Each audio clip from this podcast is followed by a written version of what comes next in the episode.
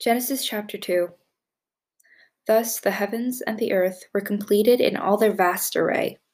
By the seventh day, God had finished the work he had been doing. So on the seventh day, he rested from all of his work.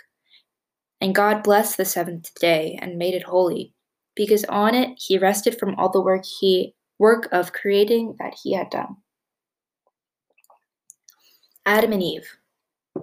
This is the account of the heavens and the earth when they were created. When the Lord God made the earth and the heaven, and no shrub of the field had yet appeared on the earth, and no plant of the field had sprung up, for the Lord had not sent rain on the earth, and there were no there was no man to work the ground, but streams came up from the earth and watered the whole surface of the ground.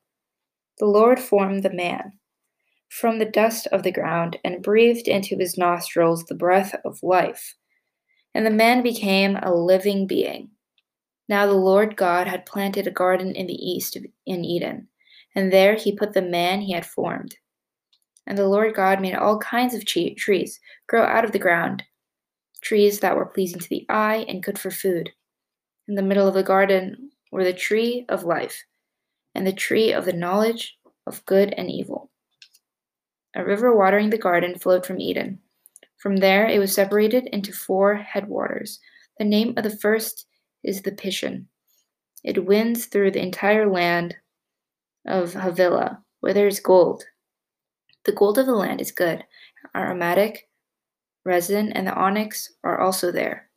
The name of the second river is the Gihon. It winds, it winds through the entire land of Cush. The name of the third river is Tigris. It runs along the east side of Ashur. The fourth river is Euphrates. The Lord took the man and put him in the garden of Eden, Eden, to work it and take care of it.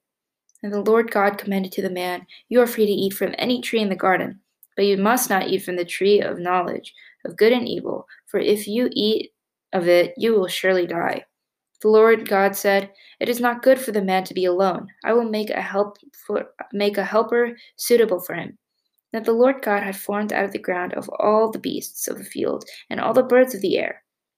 He brought them to man to see what he would name them.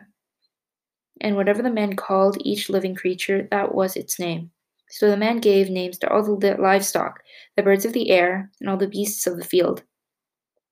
But Adam, no, but for Adam, no suitable helper was found. So the Lord God caused the man to fall in a deep sleep. And while he was sleeping, he took one of the man's ribs and closed up the place with flesh. Then the Lord God made a woman from the rib he had taken out of the man, and he brought her to the man. The man said, This is now bone of my bones, and flesh of my flesh. She shall be called woman, for she was taken out of man. For this reason, a man will never leave his father and mother and be united Oh, for this reason, a man will leave his father and mother and be united. I apologize. Um, to his wife, and they will become one flesh. The man and his wife were both naked, and they felt no shame.